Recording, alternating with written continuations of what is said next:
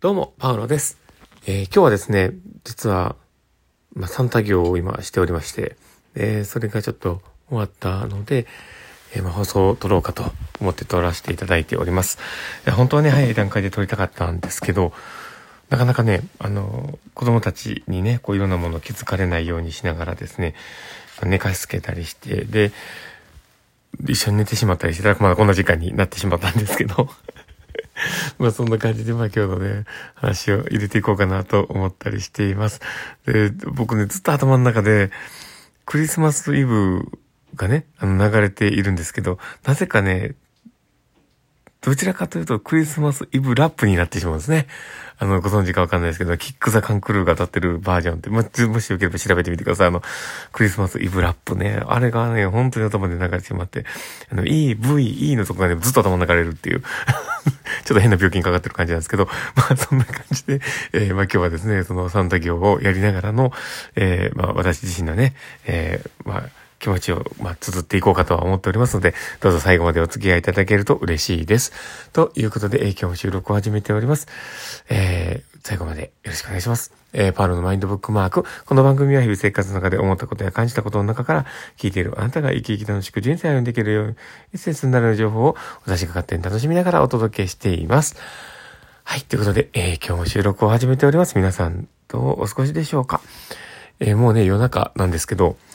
まあ今日もね、あのサンタ業をしていてですね、まあもう多分ね、長男は確実にもうサンタはいないっていうのは言っているんですけど、まあ僕はそのサンタがいないという気持ちを持っている彼の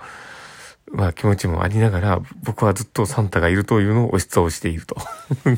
いう感じなんですけどね。で、まあ下の子供たちはね、サンタがいるっていうことをね、信じさせようと頑張っているんですけど、まあそれはね、まあ僕の中でやっぱちょっとこう夢が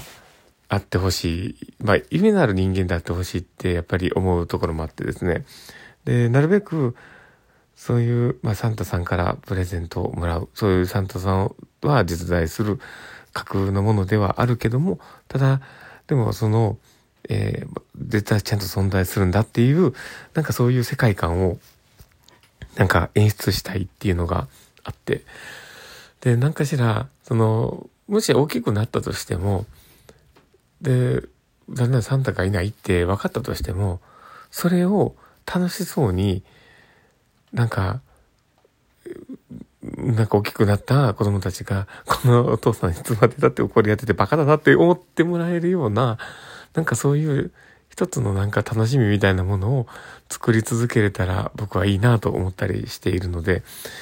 だからね、来年からはもっといろんな工夫をしてみようかなと思ったり、いろいろ考えているんですけど、なんか、あの、サンタの帽子を置き忘れているとかさ、なんかちょっと、ちょっと、なんか、なんかこの人、あ、まだ、あ、なんか、実際いたのかな、ぐらいの感覚をね、持てるようなものをね、なんかちょっとやっていこうかと思ったりしています。まあでもそれって、でも僕自身が、やりたいことでもあるし、なんかそういうことにエネルギーを割く自分っていうのが、なんか僕はすごく自分らしくていいなって思ったりしてて、で、なんか今そういうところってなかなか、うん、なんだろう、やっぱ看護師をしていたりとか、こうあるべきっていう世界観で生きていると、もう忘れられやすいものではあるのかなと思ってて、で、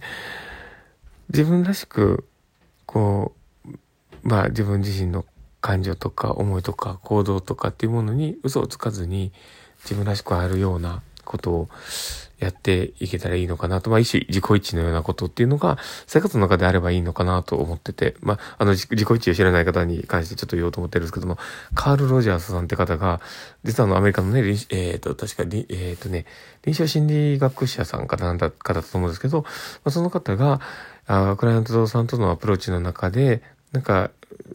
そういうね、えー、クライアントという、まあ、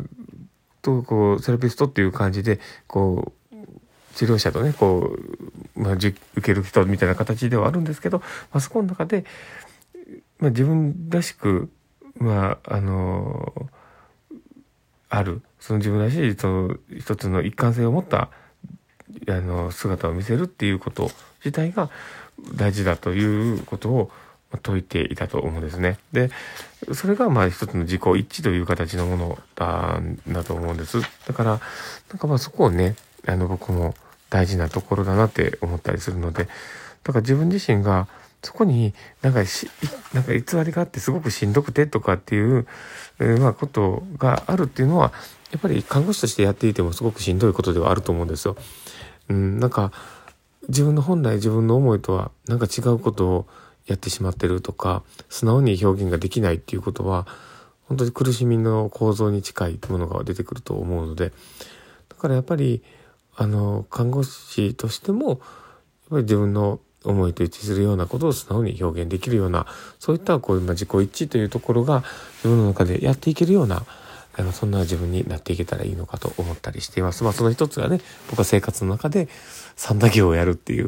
まあ、そこがね僕の中で素敵なことだなって、自分の中ではもうこれを続けてやっていきたいなっていう思いを持っていて、